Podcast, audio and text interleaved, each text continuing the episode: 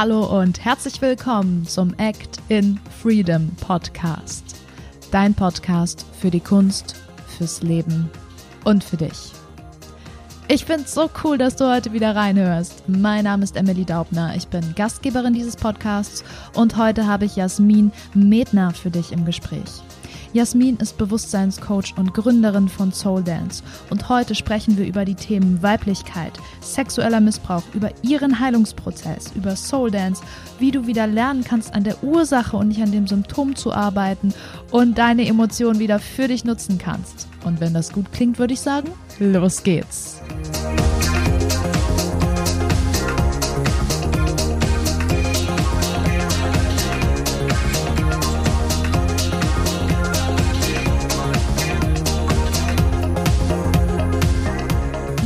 Jasmin, ich freue mich total, dass du heute im Podcast bist.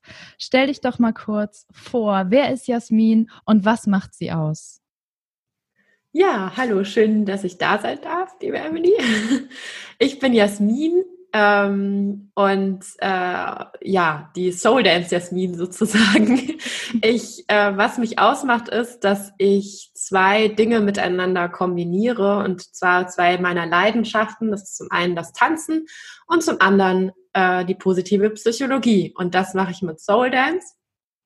Und äh, was mich sonst ausmacht, ist, ich bin eine lebensbejahende und eine, ja, äh, würde ich mal sagen, fröhliche Optimistin. Denn auch nicht immer, aber ähm, ja, das, das bin ich. Genau. Sehr schön. Im äh, Titel dieses äh, Interviews steht ja vom Missbrauchsopfer zum Bewusstseinscoach. Und so wie du dich gerade vorgestellt hast, würde man jetzt meinen, hä, Moment mal, äh, Missbrauch verstehe ich nicht. Wie passt das zusammen? Deswegen mhm. würde ich jetzt mit dir total gern mal zurückreisen und gucken, äh, was ist da passiert und was hat das in dem Moment mit dir gemacht? Ja, dann fangen wir einfach mal dick deep an, würde ich mal sagen. ähm, ja, also ähm, vom Missbrauch zum Bewusstwerdungscoach, richtig. Ich bin als kleines Kind missbraucht worden innerhalb der Familie äh, von einem männlichen, äh, männlichen äh, Familienmitglied, dessen Name ich hier nicht nennen möchte oder ähm, die, die, Funktion der Familie in der, innerhalb der Familie nicht nennen möchte, weil ich ihn einfach schützen möchte. Das sei einfach gesagt. Ähm, genau. Und ähm, das passierte eben nicht nur einmal, sondern mehrere Male. Und das hat mich natürlich geprägt. Ja, also das hat mich geprägt in der Form, als dass ich mich im jugendlichen Alter ganz anders mit der Sexualität beschäftigt habe, nämlich erstmal ein Stück weit auch verdrängt hatte und dachte so, oh Gott, hm, weiß nicht. Das ist irgendwie etwas, was Männer irgendwie so wollen. Ähm, ich habe ein ganz verquertes Verhältnis zur Sexualität gehabt, was dann mitunter ähm, ja einfach dann so mit 17 wieder aufgebrochen ist. Ich hatte, ähm, als ich ähm, missbraucht wurde, hatte ich darüber eigentlich nie gesprochen außerhalb der Familie, auch nicht innerhalb der Familie. Ich habe niemandem Bescheid gesagt, weil natürlich auch der Täter mir immer wieder gesagt hat, hier bleibt unser Geheimnis, bitte sag niemandem was und so mhm. weiter.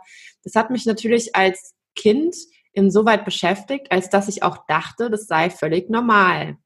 Also ich meine, du vergleichst ja nicht Familie mit Familie. Du kannst ja als kleines Kind, das ist zwischen neun und zwölf Jahren passiert, kann man ja nicht irgendwie mal in andere Familien reingucken und wissen, ob das irgendwie normal ist oder nicht.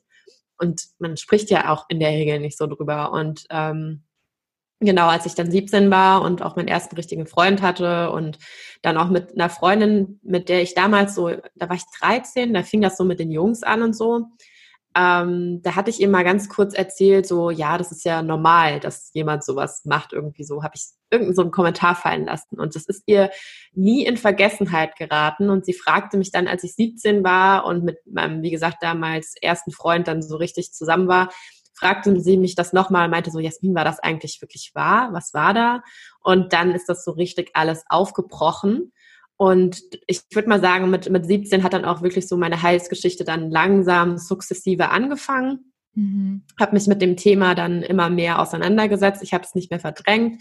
Ich habe es dann als natürlich, also als gegeben wahrgenommen, dass es mir wirklich passiert ist und dass ich auch ähm, das Ganze bearbeiten muss. Sprich, ich habe mir Hilfe von außen geholt und habe dann ähm, durch den Frauennotruf, den ich an dieser Stelle auch super äh, empfehlen kann, wann immer ihr irgendjemanden kennt oder selbst davon betroffen seid. Es gibt in ganz vielen großen Städten innerhalb Deutschlands solche Frauennotrufe, wo man einfach äh, kostenlose psychologische Hilfe sehr zeitnah bekommt. Und das ist was ganz was Tolles. Ähm, und das habe ich dann in Anspruch genommen und habe dann erstmal versucht, ähm, einen Psychologen zu finden, habe dann ähm, das für mich so auch aufgearbeitet und ähm, durch noch Auslandsaufenthalte, wo ich dann echt so Reflexionsarbeit für mich selber ähm, gemacht habe und natürlich dann mit mir selbst, also ähm, sehr kritisch schon immer war, habe dann wirklich nochmal geschaut, was heißt das eigentlich, was macht es mit mir aus und was ist mein eigentlicher, also wie kann ich das heilen in meiner Art, wie ich Sexualität lebe. Mhm. Und ähm, ja, und dann bin ich heute, sage ich jetzt mal, äh, 30 Jahre alt und habe ein sehr, sehr schönes äh, Verhältnis zu meiner eigenen Sexualität, genießt es in vollen Zügen und bin, bin da wirklich, ja, geheilt davon. Und das ist total schön, das zu wissen, dass ähm, ich im Grunde genommen auch so ein Stück weit, das klingt vielleicht sehr, sehr abstrus in den Ohren vieler Zuhörer, aber ich bin dankbar dafür, dass mir das passiert ist, weil ich sonst mich mit diesem Thema so niemals auseinandergesetzt hätte und wahrscheinlich so nicht diese Frau wäre, die ich heute bin. Ich finde das total bewundernswert, dass du einfach das, was dir passiert ist, wo viele sagen, äh, Missbrauchsopfer, ähm, du wurdest einfach als, als, als etwas Schwaches, ein, als schwache Frau missbraucht, dass du das eben als Stärke für dich nutzt und sagst, hey, ähm, ich mache daraus was, ich möchte heilen, ich möchte anderen was zurückgeben. Und ähm, finde ich ganz toll, dass du dich da auf den Weg gemacht hast. Du hast ja schon gesagt, du ähm, dein Heilungsprozess hat mit 17 begonnen. Eigentlich, als deine Freundin diese Frage gestellt hat, das finde ich ja auch krass, dass eine Frage reicht, dass du anfängst zu reflektieren. War das wirklich nur diese Frage oder waren da noch andere Dinge, die vielleicht ein Ganzes ergeben haben in dem Moment? Ja, natürlich. Also ich meine, ich muss auch sagen, also diese eine Frage, das würde ich sagen, war der Schlüsselmoment, der Schlüsselmoment, wo ich in meinem Bewusst, also wo es wirklich wieder ganz bewusst ins Bewusstsein gerückt ist, sozusagen, mhm. ähm, weil es eben ganz, ganz viele Jahre lang bewu bewusst oder unbewusst verdrängt werden musste. Denn was ich mir auch ganz lange zum Beispiel ähm, selbst nicht verziehen hatte. Ich habe mir immer gesagt, Mensch, warum hast du denn nicht vorher irgendwas gesagt? Ne? So macht man sich im Nachhinein irgendwie so Gedanken. Ich hätte ja irgendwie zum, weiß ich nicht, Jugendreferenten der Kirchengemeinde damals gehen können oder sonst irgendwas ähm, und, und irgendwie mal irgendwem irgendwas sagen hätte können. Aber habe ich ja nicht. Ich habe ja geschwiegen. Und sich dann nicht im Nachhinein diesen Vorwurf dann zu machen oder einfach mal so zu gucken, ah, warum habe ich das gemacht? Und da hat mir auch so meine Psychologin damals ein wunderbares Statement, also so ähm, ja auch äh, Metapher sozusagen gegeben. In der Tierwelt ist es auch oft so, dass wenn einem etwas passiert, dass ähm, man immer die Chance hat, A, den Gegner ein, einzuschätzen. Dann muss man, also wenn, wenn, wir, wenn wir uns jetzt vorstellen, ich bin eine Antilope und vor mir steht ein Löwe. So. Mhm.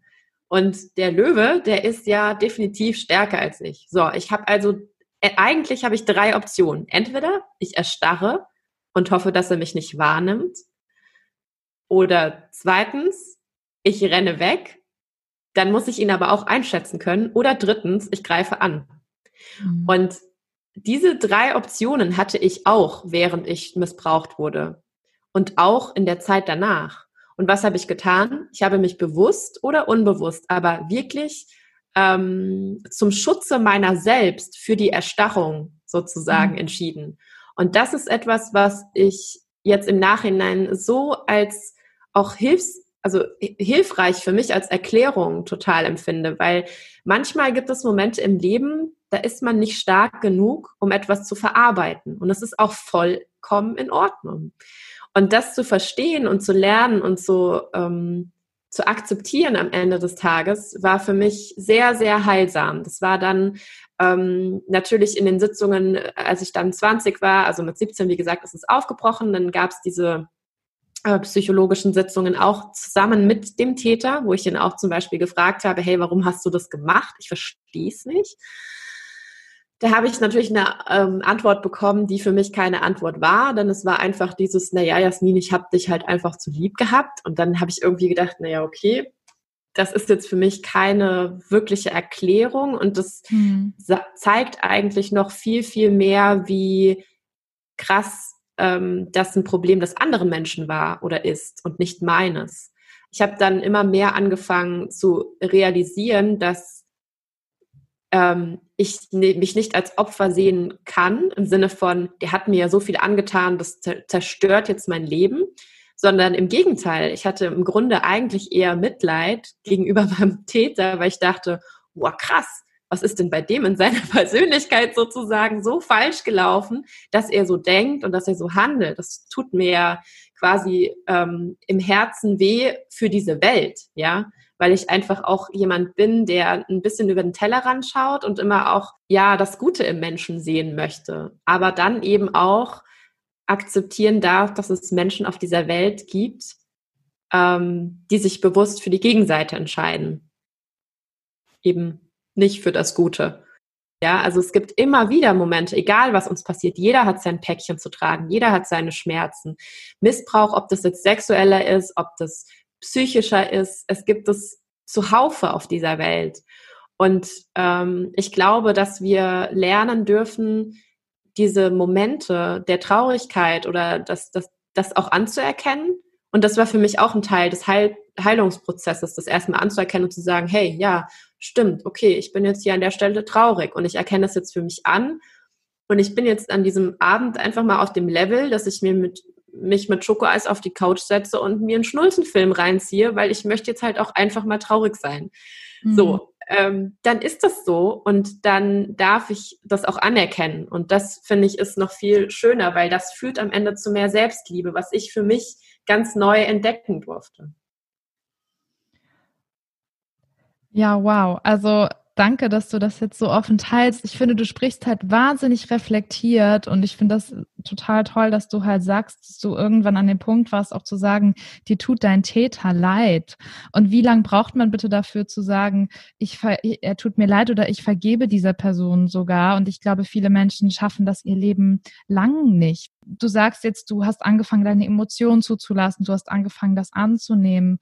Oder was musste passieren, dass du wirklich dahin gekommen bist zu sagen, ey, ich komme damit jetzt klar, ich kann jetzt sagen, der tut mir leid, du hast einen Abstand dazu gewonnen, du siehst dich nicht mehr nur als Opfer, sondern du siehst es als Chance. Kannst du da irgendwie sagen, was, was danach passiert ist, nach diesen, nach diesen Sitzungen? Ja, also mitunter muss man halt einfach auch sagen, das ist ein ganz langer Prozess gewesen. Ne? Mhm. Also ähm, und Prozess meine ich auch im, im irdischen Sinne. Also ich meine, ich war äh, lange in dieser in dieser Familie noch drin, bis ich 21 war. Dann bin ich erst ausgezogen fürs Studium und ich habe erst im Ausland so richtig realisiert, dass man lange, lange in meiner Familie eine auf heile Familie gemacht hat und dass man dieses Konstrukt das alles ist, so, ist, doch, ist doch okay, so wie es ist, ähm, dass man das unbedingt aufrechterhalten wollte. Und dass ich dieses Spiel nicht mehr mitspielen wollte, habe ich erst mit ganz viel Abstand ähm, für mich realisiert. Und natürlich auch nach den Sitzungen. Also das war eine, ich sag mal, eine kurze Geschichte. Das war nur ein Jahr oder so mit, mit Anfang meines Bachelors, so mit 2021. Und äh, ich sag mal, zum Glück gab es damals dieses Gespräch zwischen meinem Täter, mir und der Psychologin, weil das war mein Ass im Ärmel, als dass ich nämlich im Ausland realisiert hatte und zu mir selbst gesagt hatte, Jasmin, du versuchst es jetzt und du versuchst hier irdische Gerechtigkeit zu bekommen und du gehst zurück nach Deutschland, nachdem ich in Afrika und in Chile war und zeigst diesen Täter an. Und das mhm. habe ich dann auch getan. Und das war auch Teil des Prozesses äh, Teil des äh, auch Vergebungsprozesses, wo ich auch im, im Nachhinein natürlich auch wieder diese, diese Emotionen durchleben durfte, was auch wichtig war, weil ich ähm, mit der Strafe am Ende zum Beispiel nicht so richtig klar kam. Denn er hat nur eine Freiheitsstrafe bekommen und normalerweise mhm. ist sexueller Missbrauch immer etwas, was, äh, was äh, sozusagen im Gefängnis landet, wo man im Gefängnis landet. Da aber keine Gefahr für die Allgemeinheit herrschte und ich das Ganze schon so ein bisschen verjährt war, weil man muss dazu sagen, wenn es in der eigenen Familie passiert, das ist die, das ist die Prämisse, dann verjährt es erst bei Auszug. Und das hat bei mir mit 21 begonnen und nicht mit 18. Also ich bin nicht mit 18 ausgezogen. Entsprechend habe ich aber erst mit 25 den Täter angezeigt. Und ähm, das heißt, es war eine vierjährige Verjährung da. Und das Ganze ähm, wurde dann noch unterstützt, dass er in seiner Aussage Alkoholismus erwähnt hat als Grund dafür. Und das war für mich natürlich was, wo ich sage so, boah, ey, ähm, das wirkt ja strafmildernd in Deutschland. Ähm, und auch bei, bei diesen äh, Sachen ist das so. Und das war natürlich etwas, wo ich absolut mit meinen Emotionen zu kämpfen hatte. Ne? Das hat mir so viel Aggression und Wut in mir ausgelöst, weil ich diese Strafe als ungerechtfertigt wahrgenommen habe. Und da habe ich auch nochmal ähm, eine Prozessbegleitung, eine psychologische Prozessbegleitung gehabt. Das hat mir auch sehr, sehr geholfen. Das war auch Teil des Heilungsprozesses. Und dann aber auch zu verstehen, ähm, dass ich erst mal fünf Jahre lang überhaupt keinen Kontakt zu meiner Familie hatte, war auch Teil des Heilungsprozesses. Es war auch Teil des Heilungsprozesses, dass ich für mich diese Sexualität in meiner Form selbst wieder ausprobieren durfte, konnte, wollte. Dass ich selbst äh, einfach äh, auf die Pirsch gegangen bin und vielleicht mal bei einer Party den einen oder anderen abgeschleppt habe, damit ich einfach mal auch dieses Gegenverhältnis habe. Also es, wenn man missbraucht wurde, hat man immer so ein bisschen das in Anführungsstrichen Problem, dass einem etwas angetan wurde, was man nicht wollte. So. Hm. Das nicht bewusst wollte. Also man wurde nicht gefragt. Und ähm, dieses, dieses Verhältnis zu Macht und Nichtmacht und äh, devot und dominant zu sein, auch innerhalb der Sexualität, war für mich immer so, hm, schwierig, komisch, verstehe ich nicht. Und das erstmal zu fassen und selbst für mich auszuprobieren, war so wichtig dass ich einfach auch mal in diese anderen Rollen reinschlüpfe. Nämlich nicht immer diese devote Frau zu sein, sondern auch mal zu sagen, so, und ich bestimme jetzt hier mal, wie es lang geht und versuche das einfach mal auszuprobieren. Das war für mich eine bewusste Konfrontationstherapie, so taufe ich es eigentlich immer, weil ich das unbewusst einfach selbst in meinen Alltag immer wieder äh, sozusagen selbst kreiert habe. Genauso wie Triggermomente. Also es gibt ja bei Missbrauchsopfern und es gibt bei jedem gibt es Triggermomente. Ne? Also immer wenn du verletzt wurdest, äh, ob das jetzt in deiner Kindheit war oder im, schon im Erwachsenenalter, irgendwie, wenn du irgendwann mal irgendwas riechst oder was schmeckst oder irgendeinen Song hörst im Radio, dann erinnert dich das an irgendwas, weil wir verknüpfen ja in unserem Gehirn oftmals äußere Reize mit Gefühlen. Und wenn du dann ähm, dieses, diesen äußeren Reiz, bei mir war das äh, ganz, ganz stark der, die Verbindung zwischen, ähm, da ich ein sehr olfaktorischer Mensch bin, also ich rieche sehr viel, ähm, und ich in der Bahn war und zum Beispiel jemanden gerochen habe, der sowohl nach Alkohol als auch nach Zigaretten gerochen hat, dann hat es bei mir Wut getriggert, also in meinem Körper. Weil das ähm, sozusagen dieses, diesen Geruch wiedergespiegelt hat, wie ähm, wie der Täter damals bei mir gerochen hat. Und das war erstmal krass, das zu ver verstehen zu lernen und ähm, in der Situation, in der man sich dann im Zug befindet und der Kerl, der daneben einem sitzt, da überhaupt nichts für kann, ja, und ich dann merke, wie diese Emotionen mir hochkommen und so bewusst in diesem Zustand war, dass ich es von aus der Vogelperspektive mir angeschaut habe. Das war für mich auch Teil des Heilungsprozesses das immer mehr zu verstehen und auch dann wieder diese gesunde Selbstkonfrontationstherapie anzuwenden und mich von diesen Menschen wegzusetzen, weil ich es nicht aushalten muss. Das war für mich auch Teil, also extremer Teil von, von diesem Heilungsprozess, weil ich einfach verstehen, lernen konnte, dass ich der eigene Regisseur in meinem Leben bin und dass ich stets selbst verantwortlich bin für jegliche Art von Gefühle, die in mir entstehen. Und ich darf mich auch bewusst dagegen entscheiden. Oder dafür. Wenn ich mir gute Gefühle in mein Leben holen will, dann geht es natürlich auch. Aber dann ja. kann man ja sagen, dass du, äh, um nochmal auf das schöne Bild mit der Antilope und dem Löwen zurückzugehen, du hast dich am Anfang für eine Starre entschieden, aber du hast ja auch deine Strategie verändert. Dann bist du auf Abstand gegangen. Ähm, das können wir meinetwegen Flucht nennen. Du warst einfach eine Zeit lang weg. Dann bist du zurückgekommen und hast angegriffen auf deine Art und Weise, vielleicht nicht mit dem gewünschten Ergebnis, aber ich finde das ganz spannend, ähm, dieses Bild auch zu nutzen und sich selber zu sagen, hey, ich muss nicht immer Opfer bleiben, das stillsteht. Ich kann, ich kann das verändern, ich kann äh, neue Entscheidungen treffen, ich kann mich anders dazu verhalten. Mhm. Und ähm, manchmal geschieht das unterbewusst, wie du vielleicht gesagt hast, äh, du riechst das dann, dann kommen diese Gefühle hoch, aber irgendwann schafft man es vielleicht auch bewusst zu sagen, ich setze mich jetzt weg, weil das tut mir gerade nicht gut oder ich möchte das gerade nicht. Und mich würde jetzt interessieren, wie hast du das geschafft, bewusst mit deinen Emotionen zu arbeiten und das ja zu kontrollieren beziehungsweise zu einem Teil von dir zu machen und wirklich anzunehmen? Hm. Das ist zum einen natürlich durch mein Masterstudium dann passiert, weil ich habe Wirtschaftspsychologie dann ähm, noch äh, studiert, während ich noch ganz normal 40 Stunden gearbeitet habe in der Wirtschaft. Ich habe mich schon immer so mit dem Thema Personal, also ich habe äh, ganz viele Jahre in der Personalentwicklung gearbeitet. Also das Lernen, das erlebbare Lernen war für mich immer etwas, was ähm, per se so, sowieso mit meinem Job zu tun hatte, mit dem ich mich auseinandergesetzt habe.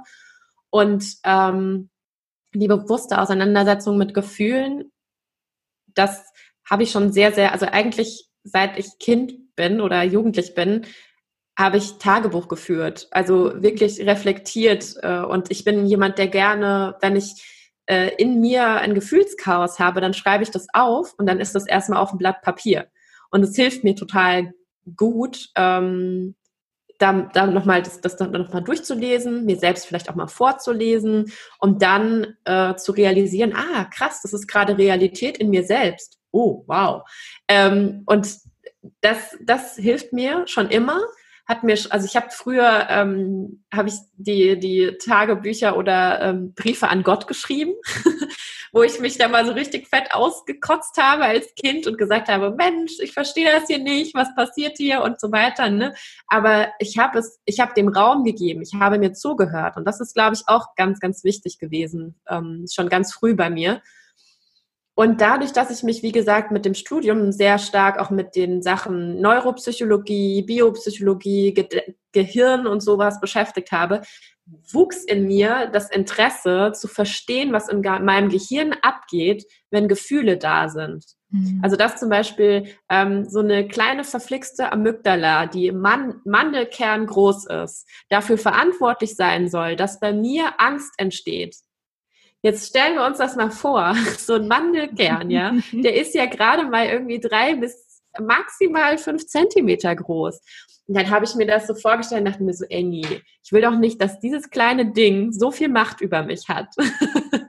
und ähm, dann habe ich so angefangen, so spielerisch mit dieser Entdeckerfreude einfach daran zu gehen. Und dadurch, dass ich, dass wir halt im Studium die Gehirnregionen alle auswendig lernen mussten und so, war das für mich halt irgendwie so, ah, Selbsttherapie mal wieder, ne? Und ähm, das habe ich dann ganz stark auch nochmal mit ähm, ja, anderen Ausbildungen, wie zum Beispiel eine NLP-Ausbildung, wo, wir, wo ich da zum Beispiel ganz stark auf Sprache, äh, wo auch ganz stark auf Sprache geachtet wird. Das hat für mich natürlich auch nochmal zu einer Reflexionsarbeit geführt, weil ich immer auch für mich nochmal festgestellt habe, Moment, wie sprichst du eigentlich selbst manchmal zu dir? Mhm. Ähm, ne, also zum Thema Selbstliebe auch. Also wenn ich mir jeden Tag sage, oh Mann, bist du blöd. Ja, mhm dann glaubst du es irgendwann halt auch mal, ja. Dann solltest du vielleicht dann auch mal damit anfangen und äh, deinem inneren Dialog, also mir hat es geholfen, meinem inneren Dialog mal zuzuhören und es mal aufzuschreiben, was ich da mir jeden lieben langen Tag sage. Ähm, und äh, mich eben dann nicht mehr über einen sexuellen Missbrauch zu definieren und zu identifizieren. Weil ja, das ist etwas, was mir in der Vergangenheit äh, passiert ist, aber wer sagt denn, ähm, dass dass die Vergangenheit meine Zukunft oder gar mein gegenwärtiger Moment bestimmen muss. Mhm. Niemand. Niemand, ganz genau.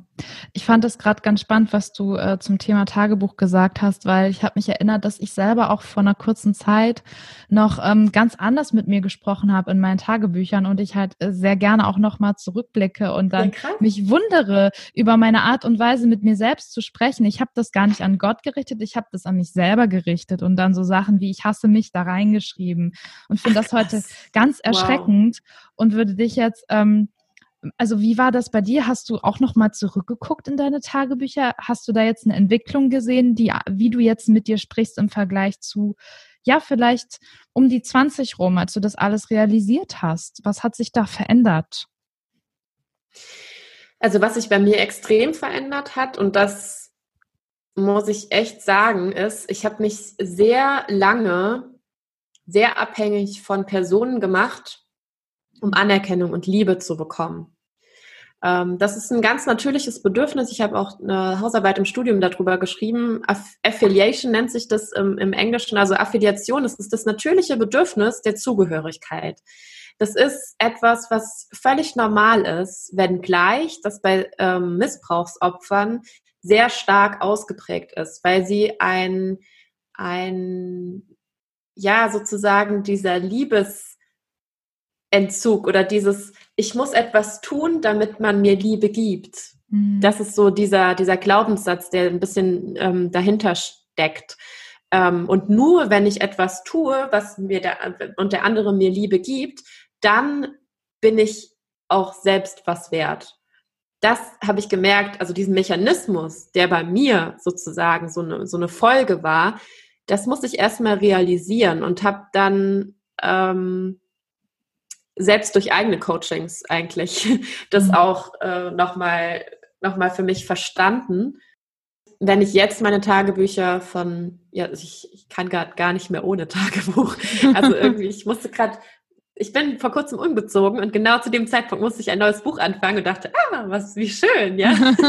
ähm, und äh, tatsächlich, ja, ich habe ähm, schon durchaus gemerkt, dass da ein Unterschied ist, weil ich auch jetzt in meinem Körperbewusstsein. Und das muss ich sagen, das hat sich auch nochmal verändert. Mein, mein Körperbewusstsein hat so, ich sag mal, das Erblühen letztes Jahr erlebt. Mhm. Und das war, also ein Schlüsselmoment war unter anderem für mich die NLP-Ausbildung und aber auch ein Frauenretreat. Ich habe auch gedacht, so, wow, Jasmin, du bist eine Frau, du bist ähm, dazu ähm, ja auch gemacht worden. Du bist auf dieser Erde, um Leben zu kreieren. Wie krass und wie geil ist das denn? Ja, mhm. also ähm, so einfache Dinge, die wir so für unglaublich selbstverständlich erachten, sind mir noch mal letztes Jahr, warum auch immer, in diesen Momenten klar geworden. Und ja, und dann habe ich auch diese Liebe zu meiner Weiblichkeit entdeckt und dieses, dieses diese Liebe zur Weiblichkeit und dieses Körperliche, genauso aber auch, wie ich zu mir selbst rede und auch das Wissen aus der, aus der Psychologie, das hat mir gelehrt, dass ich mich manchmal in meinem Leben auch mal selber verarschen darf. Das heißt, wenn, das, so sage ich auch immer meinen Coaches, sage ich immer, Mensch, die Haut ist ein riesig krasses Organ. Warum dürfen wir das nicht selbst berühren? Wir dürfen uns diesen äußeren Reiz schaffen, damit unser Gehirn versteht, oh, ich werde gerade berührt. Oh, das scheint wohl was Gutes zu sein. also ähm, das, das Gehirn ähm, funktioniert auch nur so, wie derjenige, der es benutzt. Wie wenn du halt einen Rechner hast ne, und der Mathelehrer zu dir früher gesagt hast, naja, wenn du deinen Fehler selber eintippst, dann bist du halt selber schuld. kann ja nur das falsche Ergebnis rauskommen. Genauso sage ich mir das immer wieder, funktioniert das Gehirn auch. Also wir dürfen das bewusst nutzen und wir dürfen bewusst auch ähm, ja, Meditation in unseren Alltag zum Beispiel einbauen, bewusst Atemübungen machen, um wirklich zu uns selber zu kommen. Also es hat mir zumindest sehr, sehr geholfen, nicht immer dieses Gedankenkarussell anzuhaben, sondern auch einfach mal nur zu sein mhm. und in dem Hier und in dem Jetzt zu sein und die, also mir auch immer wieder zu sagen, ja, und alles ist gut, Jasmin, und mir mal über die Wange zu streicheln oder mich selbst zu küssen oder so, ja. Es geht ja, wenn du einfach nur deine Hand nimmst und dann so mal deine äußere Seite mal küsst und sagst, hey, cool, schön, dass du da bist. Schön.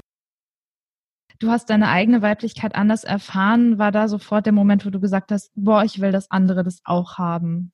Ich will das anderen auch so, so geben. Ist das Soul Dance entstanden oder äh, was, was ist da noch passiert, dass du damit rausgegangen bist? Ja, also natürlich ist die, die Geschichte zu Soul Dance hängt, fängt ein bisschen früher an, mhm. weil Tanzen war schon immer mein Ding. Und in der Zeit, ne, also nicht nur Psychotherapie hat mir geholfen, Tanzen natürlich auch. Und Tanzen war das, womit ich sozusagen ähm, das ausdrücken konnte, was ich lange nicht aussprechen konnte. Und das hat mir geholfen, mehr auch in die Emotionen reinzukommen und vor allem in diese versteckte Wut. Denn viel zu oft ähm, habe ich Wut runtergeschluckt. Und ähm, das konnte ich dann im Tanz total ausleben und niemand war mir böse. Ich habe einfach die Musik angemacht, bin in mein Zimmer hoch und habe abgedanced, so was auch immer, ja. Und ähm, genau, und das hat mir so indirekt äh, schon immer den Hinweis gegeben, Tanzen scheint wohl was zu sein, was heilsam ist. So.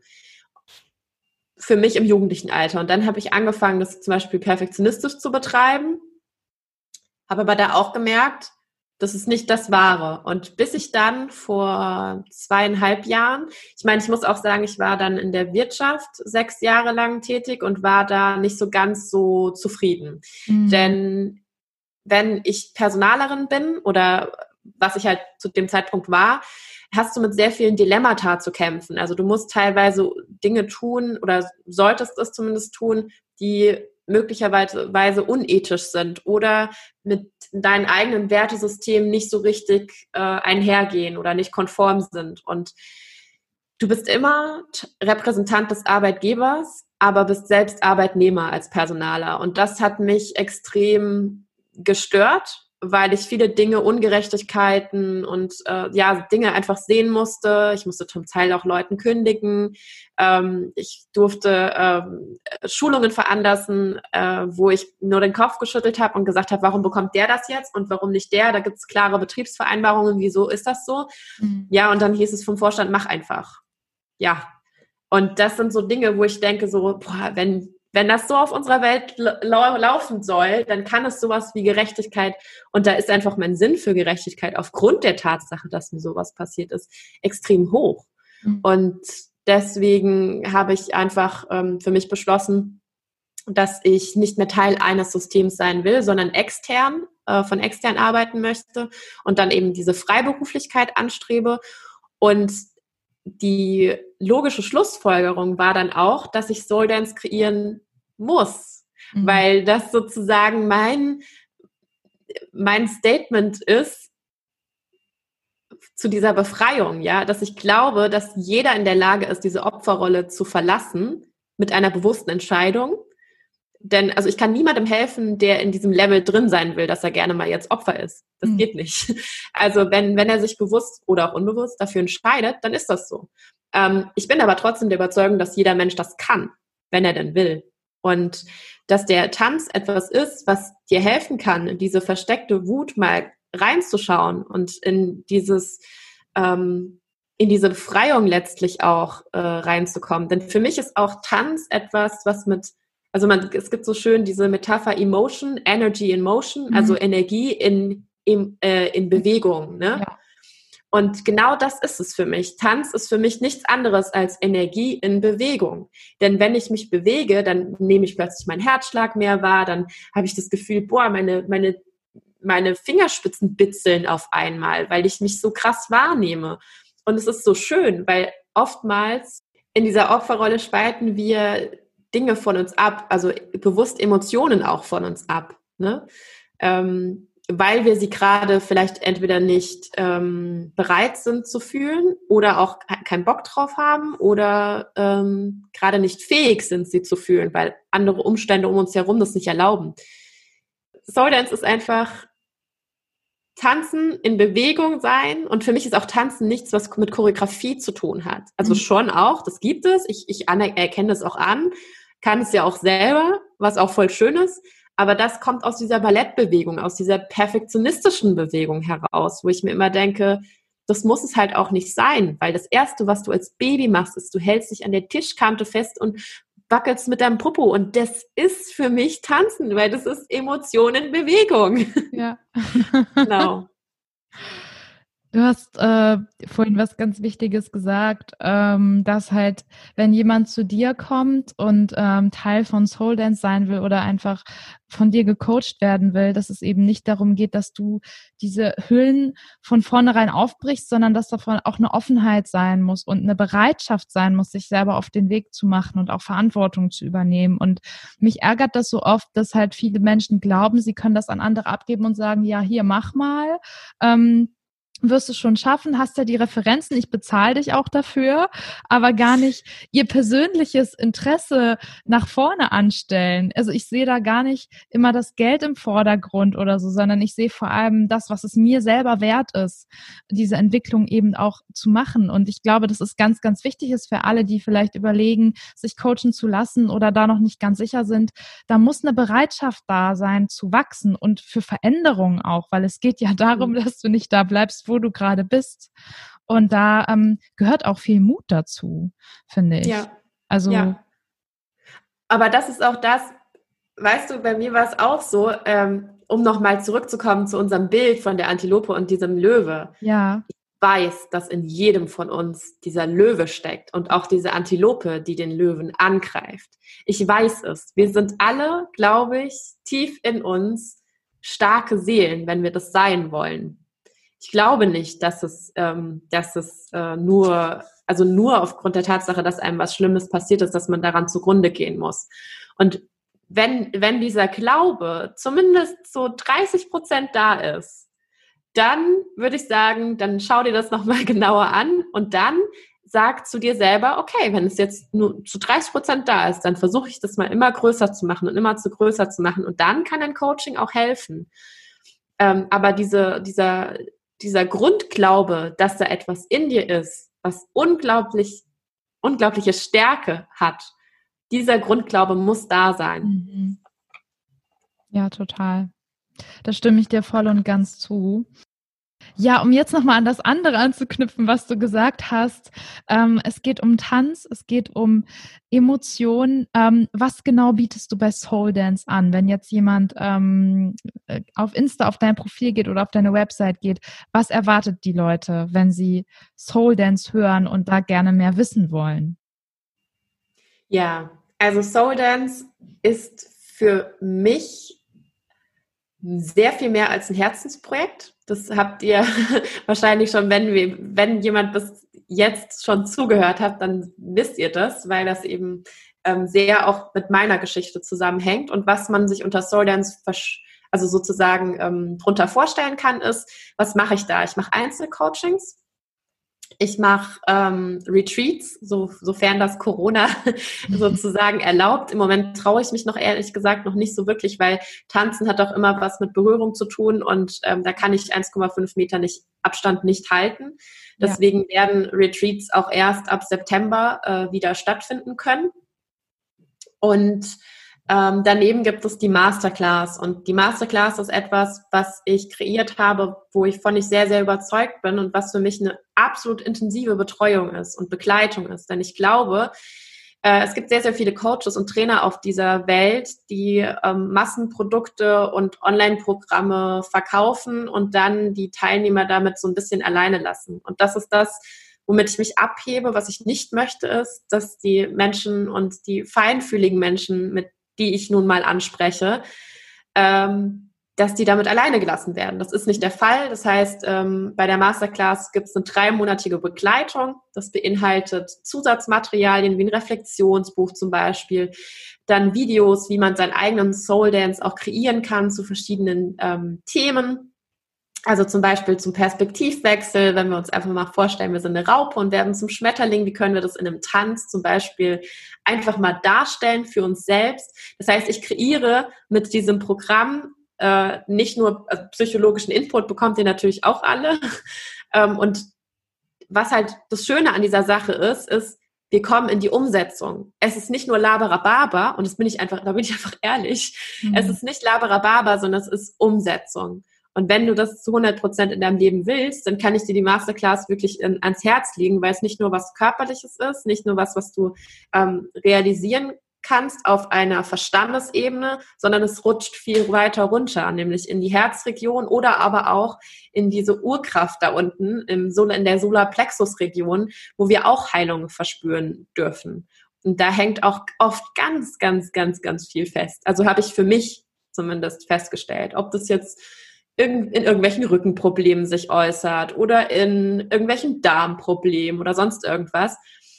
Ähm, teilweise gibt es körperliche Faktoren für psychische Leiden. Ne? Also was ich aber auch dazu sagen muss, ich habe keine Heilslizenz. Also was ich auf jeden Fall nicht versprechen kann, ist, dass irgendjemand in irgendeiner Form geheilt wird bei mir, sondern ich arbeite in der Regel immer mit gesunden Menschen und ich möchte diese Stempel auch nicht also ich hasse diese Stempel, wenn jemand als äh, in Anführungsstrichen psychisch krank äh, sozusagen, wie sagt man, ähm, äh, man kriegt einfach beim Arzt diesen Stempel, ja, und, und oftmals wird es viel zu schnell äh, irgendwie einem auf, aufgesetzt oder da auf den Kopf draufgeklebt sozusagen.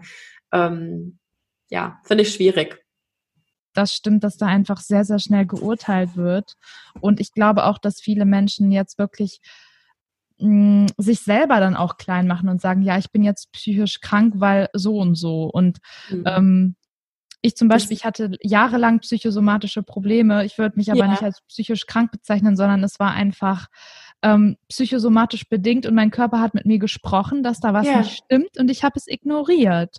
Und ja. als ich angefangen habe, mit meinem Körper zusammenzuarbeiten, ob es über Tanz ist, über Yoga, über Meditation, da gibt es ja. ganz viele Formen, hat sich das aufgelöst.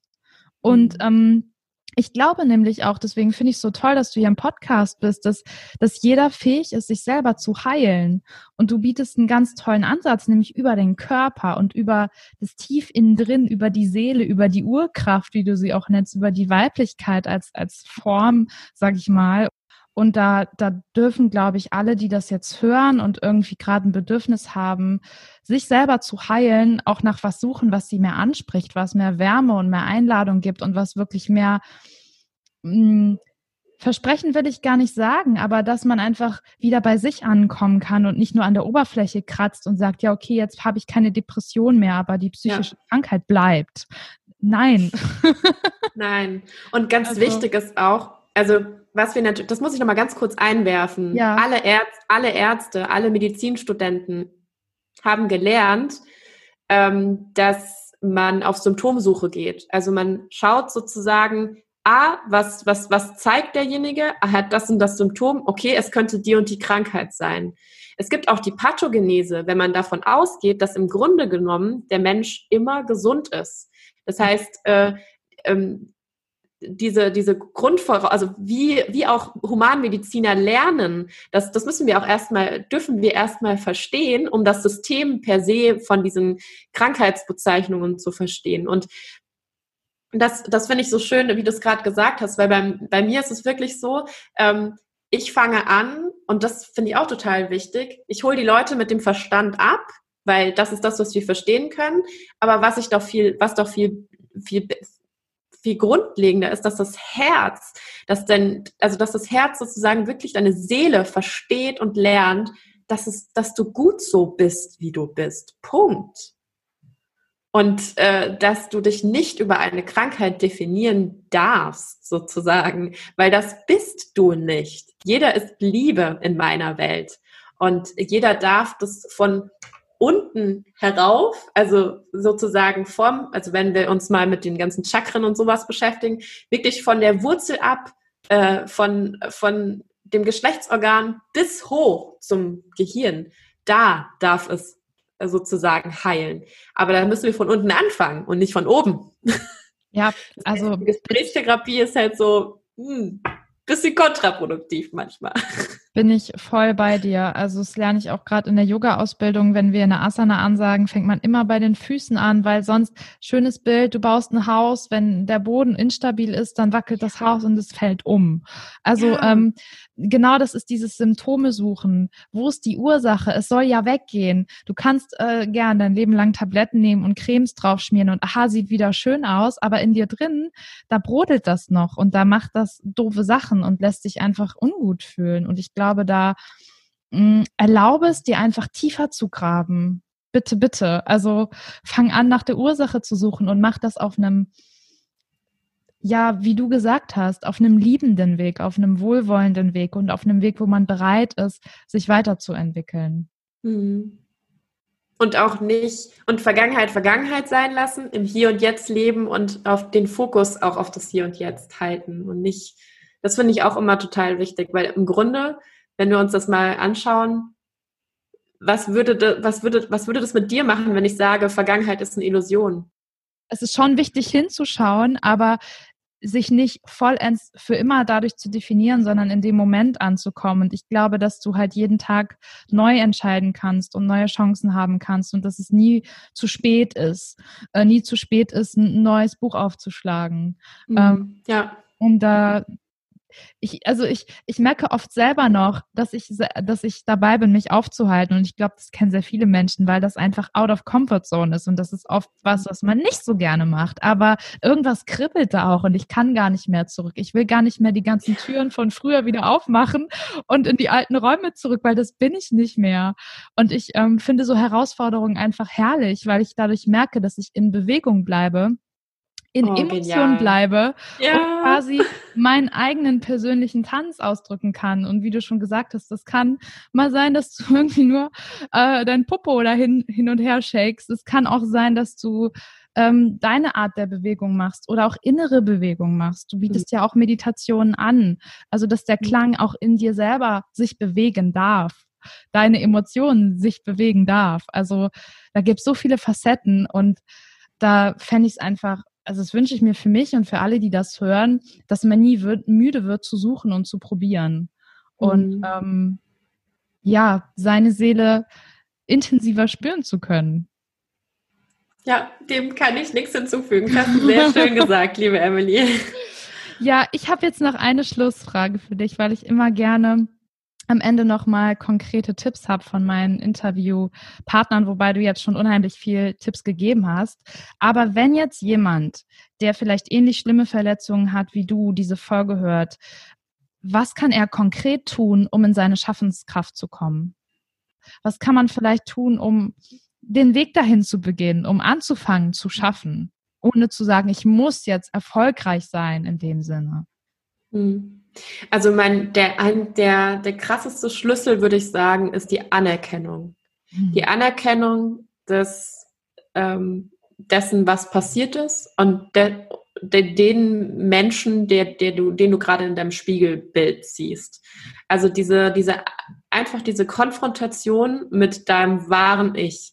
Diese Anerkennung, Anerkennung ist wichtig, um eine Heilsgeschichte in irgendeiner Form sozusagen anzustoßen. Denn ich glaube, und das ist das, was wir Menschen sehr, sehr oft tun, ist, dass wir diese Anerkennung überspringen. Also, dass wir glauben, dass wir ähm, gleich heilen können und dass wir gleich was tun können und dass wir gleich in Aktion treten müssen, ohne erstmal kurz innezuhalten und sich auch mal hinzugeben und loszulassen.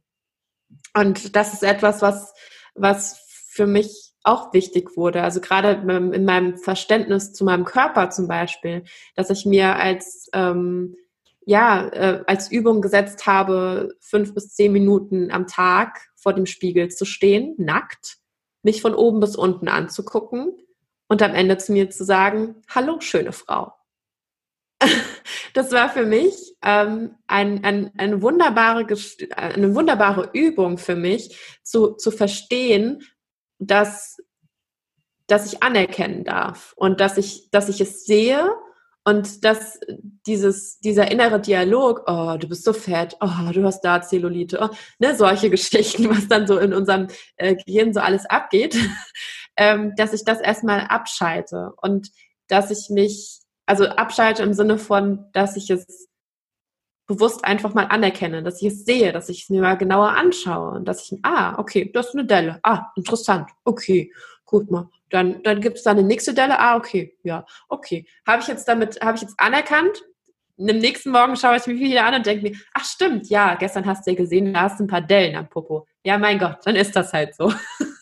ähm, also so liebevoll mit diesem, ich habe das jetzt äh, wirklich äh, bewusst auf diese körperliche Ebene gebracht, damit es schön als Beispiel dient. Aber mhm. das genauso können wir das ja auch auf Seelenebene auch machen, dass wir wie gesagt, gut reflektieren, das in unser Büchlein reinschreiben und vielleicht auch einfach mal anerkennen und sagen, ja, ich habe mich gestern scheiße gefühlt, weil man hat mich halt scheiße behandelt. So, möchte ich, möchte ich immer, dass ich scheiße behandelt werde? Nein glaube ich, dass immer andere Leute schuld daran sind, wie ich mich fühle. Oh, hm, bin ich nicht auch selbst verantwortlich für mein Leben? Hm. also, dass man, also, dass man durch, durch diese Fragen und durch dieses ähm, Reflektieren und, und einfach mal aufschreiben oder sich Gedanken darüber machen, ähm, immer wieder zu demselben ähm, Konsens kommt, dass, dass du sozusagen dein eigener Regisseur in deinem Leben bist. Ja. Und dass du stets selbstverantwortlich bist für das, was du tust und welche Gefühle du dir kreierst. Und mit dieser hundertprozentigen Selbstverantwortung dann aber auch freudig im Leben sein kannst und wirklich auch mit einer wundervollen Entdeckerfreude sagen kannst, jetzt will ich mal das oder das ausprobieren. Einfach mal, weil ich wissen will, wie es sich anfühlt. Mega ja. schön. Ich, du hast es gerade ganz toll verknüpft ähm, mit auch an Anwendungstipps und so. Sehr, sehr gut. Ich hoffe, das machen alle, die das jetzt hören. ich äh, ich kann es nur selber auch von mir aus empfehlen und äh, total bekräftigen, was du gesagt hast. Also ich, ich persönlich kann das mit dem Spiegel auf jeden Fall auch noch mehr üben, aber wirklich in die Reflexion zu gehen, aufschreiben, Gedanken auch beobachten und sich Fragen stellen. Das ist so, so wichtig, um aus, mhm. aus dieser Opferhaltung auch wirklich rauszukommen. Und man sieht, du hast es geschafft. Du bist heute Bewusstseinscoach. Du hast ähm, Soul Dance gegründet und du gehst mit ähm, deiner ganzen Vergangenheit so toll um und sagst, hey, das ist ein Teil von mir und ich arbeite damit und gebe zurück. Und das wünsche ich mir für alle Menschen, dass sie aus dem, was sie erfahren haben, lernen und ähm, vor allem lernen zu geben. Also mhm. ja, ich freue mich sehr, dass du da bist. Und ähm, ja, jetzt, jetzt wirklich ganz, ganz zum Schluss. Wenn jetzt die Leute, so wie ich, von dir begeistert sind, wo können sie dich finden? Wo können sie mit dir Kontakt aufnehmen? Wenn sie Bock haben, die Masterclass zu machen, in dein Coaching zu gehen, einfach mit dir ins Gespräch zu gehen, wo können die Leute dich finden? Also ganz einfach im Internet. Yay. Nein. Also, ähm, das eigentlich heißt, dachte ich, du gibst jetzt deine Adresse hier an. Also. Ja. Nein, also ich, tatsächlich bin ich hier in der Nähe von Frankfurt in Oberursel. Ähm, nichtsdestotrotz habe ich jetzt keine Praxis oder so, sondern ich arbeite ganz stark äh, online. Und mhm. ich arbeite auch, also weil ich einfach die Erfahrung gemacht habe, dass ich damit deutschlandweit, dachregionweit die Leute versorgen kann. Und dass es auch manchmal total schön ist, in dieser Komfortzone zu bleiben, nämlich zu Hause. Und mhm. äh, ich da zwar dann vor dem Bildschirm bin, aber ähm, ja, das einfach auch äh, viel, viel praktischer ist. Wir haben keine Fahrtwege und so weiter. Und ähm, es bedarf. Und man kann auch in Corona unterrichten und äh, ja, da sein. Super. Richtig, richtig. ja, es bedarf sozusagen nicht immer diesem persönlichen Kennenlernen im, im, im körperlichen, physischen Sinne, sondern ähm, das geht auch alles online. Und das ist die Art, wie ich arbeite, zumindest primär.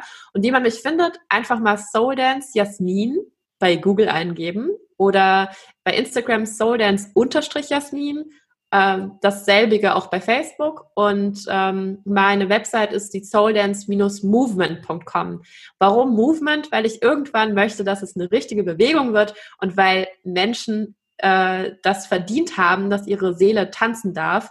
Und ich mir das so vorstelle, ich würde so gerne irgendwann mal so einen Online-Kongress machen, wo dann irgendwie, weiß ich nicht, 500 Soul-Dancer alle gemeinsam tanzen und einfach äh, ihren Gefühlen freien Lauf lassen können. Da hätte ich richtig Bock drauf. Ja, genau. Mega schön. So also, Ihr findet alle Links in den Show Notes. Äh, bitte tragt zu diesem Movement bei. Ich fände es richtig toll, wenn das klappt. Ähm, und find's, ähm, sag jetzt lieben Dank an dich, dass du hier warst und deine Geschichte geteilt hast und so viele tolle Tipps gegeben hast. Ich danke dir, liebe Emily, und ich danke Act in Freedom, dass ihr so cool seid und dass ihr ja einfach so so eine tolle Möglichkeit gebt und so tolle Interviewpartner habt, äh, die immer wieder erzählen, wie sie auch ähm, diese in Anführungsstrichen Befreiung in ihrem Leben auch erleben durften. Das ist richtig, richtig schön zu sehen. Und ihr tragt auch extrem dazu bei, dass die äh, Welt ein besserer Ort wird mit mehr Positivität und Optimismus. Und ja, das wünsche ich irgendwie jedem. Danke dir. Ja, so soll es sein. Man kommt zusammen und schafft gemeinsam Bewegungen. Sehr, sehr schön. Also, lieber Zuhörer und liebe Zuhörerin, ähm, schau in den Links vorbei, die du in den Show Notes findest. Und wenn dir diese Folge gefallen hat, dann gerne auch ähm, dich mit uns connecten auf Instagram. Schreib äh, eine Bewertung, wenn du das möchtest. Abonnier den Podcast und äh, abonnier vor allem auch Jasmin auf Instagram. Und dann freue ich mich riesig, dich und euch in der nächsten Folge wieder begrüßen zu können. Bis dahin, ciao.